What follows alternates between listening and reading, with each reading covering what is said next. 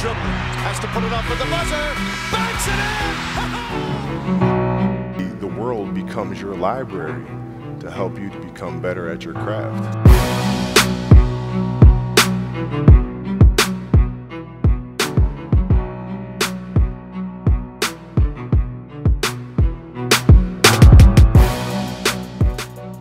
Welcome back to the Kentucky Resilience Lab podcast. I'm Olivia. And I'm Sam. And today we'll be talking about mental resetting or reset buttons. So, resetting is something that I personally think is definitely one of the most valuable tools that you can have in your little mental skills toolbox. It's uh, it's really easy to get stuck on thinking about the last play or the last competition, or making up for a mistake you've made. You know, just thinking about things that have already happened and, and getting kind of overwhelmed in those thoughts and distractions. And that reset button just kind of gives you a fresh start. It like it wipes the slate clean and allows you to start again. It's it's a new game, it's a new competition and you're just kind of starting from the beginning and not letting anything pull you backwards. And I think it's really it's kind of important to figure out what works for you. Like Olivia and I before we started recording, we're talking about different examples of what we do. Um, because it, it really is up to us to kind of personalize it and figure out what works for us and, and when we need to use it. Because it can be um, mental physical verbal an internal cue an external cue. Like there are just so many different options you know? Yeah, and I think going into 2021 after this like crazy year of 2020, it's super important to have a reset button because you are going to be creating your new goals and habits. Um, and it's great to know when you're doing an exercise. If you fail, you can reset and continue um, on your new like progression of what you're doing. And so it's kind of like a computer rebooting. So like you'll have a phrase or an action um, and you might not even realize that you are using reset buttons, but like a lot of teams use it all the time. Um, and these can just kind of help you, like um, Sam was saying, reset any negative thoughts um, and help you refocus on your goals.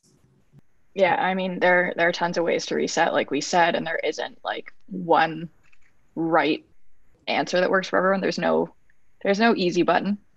I think that's Staples. There's no easy button. Um, but everyone has everyone does have an answer that works for them. It's just a matter of figuring out what that is. Um, as always, I'm going to fall back on on hockey, but uh, for a lot of players, the last piece of equipment they're putting on before a game is their gloves.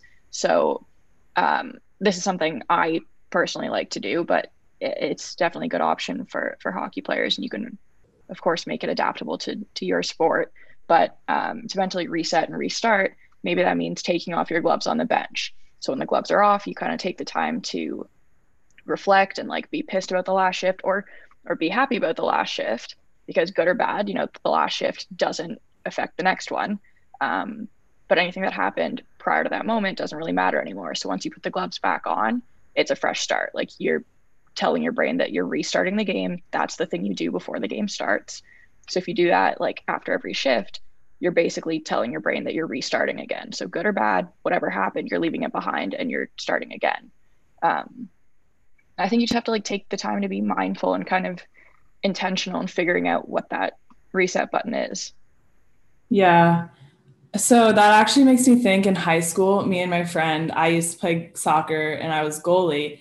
Me and my friend, she was a forward. And after each like goal we scored or like break or like timeout, we would go up to each other and she would like put on these imaginary like goalie gloves for me and then I put on her wings because she was like a forward and then we would go and, and like attack like the next play and that kind of looking back on it that's like a way that we were resetting and getting us prepared for the next play um, which is super cool to look back on and now as a swimmer I use like different techniques obviously we were talking about it before how I use like a verbal phrase. So for me, now swimming, I use I am able after every race or like before a race. Um, and that helps me to reset on like the present instead of focusing on like the past.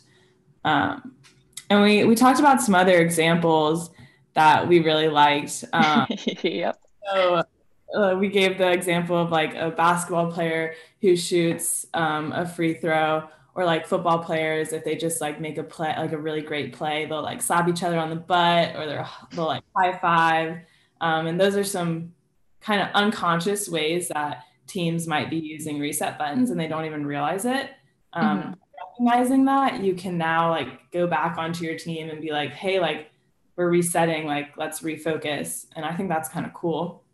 I think that ties really well into talking about pre-game and like pre-shift pre-pitch routines. Um, in baseball and softball pre-pitch routines are very common. I honestly don't think i've ever watched a baseball or softball game and not seen a pitcher kind of go through the the same preparatory kind of routine before throwing each pitch. And that just really ties back into resetting. Like the last pitch does not matter when you're thinking about the next one. So they throw their pitch and then they reset and they prepare for the next pitch. Like it doesn't matter what just happened. The next pitch is the one that matters. And and i think that's it's so important to have something that you can do to prepare you for the next thing whether that's you know a full 10 second routine before a pitch or a quick reset button like taking off your gloves and putting them back on or saying i am able or slapping your teammate on the butt or getting your butt slapped by a teammate whatever it is um, a reset button or a quick routine to prepare you for the next thing and to wipe the slate clean is, is super important. I think it really works in stopping you from spiraling into a slump if that makes sense like if you have if you make a couple bad plays and it turns into a bad quarter or period or half or whatever you reset so you have a fresh start going into the next segment of the game. And like I've said definitely a few times now, the last play can't affect the next play. It already happened. So you take a second, you do your little reboot, you reset, and you move on. And you can always go back to those mistakes after a game and kind of analyze and reflect and learn from that.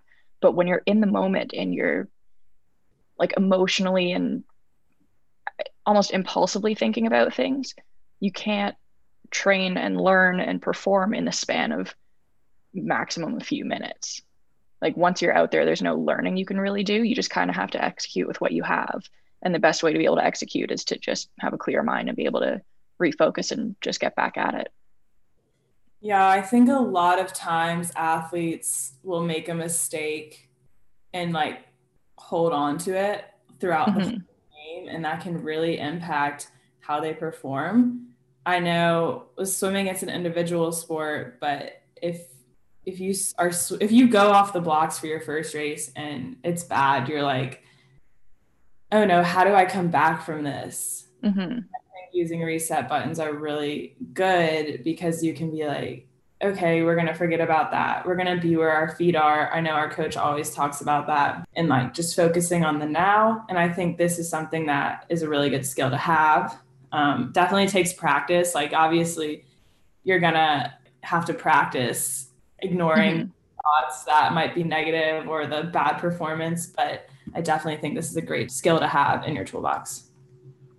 Yeah, for sure. Reset buttons go so well with so many other areas of mental performance, like routines we've talked about, energy renewal, flow, flow for sure, consistency, I'd say, which also goes into routine and, and preparation. And motivation, even. If you think mm-hmm. if you in like failure if you like fail well how are you going to be consistent over time? You have to get over what you did yesterday so. yeah and i guess that goes back into mindfulness being where your feet are like this really connects to so many different aspects of mental performance and sports psychology it's it's such an important and versatile skill to apply to your game and and i don't think a lot of people i think a lot of people a lot of athletes have a reset button and don't know they do. So again, it comes back to just being mindful and figuring out what your thing is, what the thing is that's going to help you reset. I think a lot of the time when we make mistakes, we, we either dwell on that mistake and think about it, or you know maybe it turns into um, a negative mindset kind of thing where we say like, I don't want to make that mistake again. Don't mess up again. Don't do that again. Or you're so focused on overcompensating for the mistake or for the bad race or whatever it is that you are almost trying to perform outside of your skill set which we can't do. Like we we only have so much. We only have the skill set that we have as athletes. So trying to overcompensate and magically perform above our ability just to compensate for a mistake that we made is is it's not productive. it's not going to work. You might get lucky a couple times, but generally that's it's not going to work for you. So just being able to reset and leave the mistakes behind is super important. And leaving the good plays too. So I mean, it, like if I the first shift of a game, I score like the most ridiculously impressive goal of my life and then I play like absolute trash for the rest of the game, it's still a bad game. Like it doesn't matter what I did on my first shift if the rest of my shifts are horrible. And on the other side of that, if I have a really bad start to a game and then the rest of the game's really good, that's a really good game. A rough start, yes, but it's a good game overall. So being able to leave the good and the bad and just focus on what you have at hand and, and be where your feet are, like you said, is is the key to not overthinking and not letting not not getting pulled back, I guess, just just being where you are. Yeah, no, I really like that. I wasn't even thinking about if you have a good performance, even leaving that in the past, because you can get caught up in, oh my gosh, I'm doing so like you can trip yourself up almost if you have one good play. So I think that's super important um, to do in sports. Mm-hmm. Yeah, got to focus on the good and the bad and then leave it behind. Like, yeah, like when it happens, take a second and say, like, that was unreal. Like, look at me go. That's that's good stuff right there. And then move on because it doesn't matter anymore. You did it. Your coach saw it. Your teammates saw it. Your fans saw it. Your family, friend, everyone saw it. You're good. Now move on and, and keep playing. That's funny. That makes me think of a ton of plays that you've just seen, like just like games that you watch that where they like blow the 10 point lead from the first half to the second half. Yeah, like you can't take your foot off the gas. You you have to keep going. And, and I guess on the other side of that, like if you have a 10 point deficit after the first half, like you can come back, especially if the other team is so fixated on on their great plays and everything. You, you have an opportunity to capitalize on that and to come back. Just have to stay focused. That's really good. It's good stuff. All right. Thanks for listening to this week's episode. Be sure to follow us on social media. Our Instagram is KYResLab. Check us out, rate us, give us reviews, and have a great day.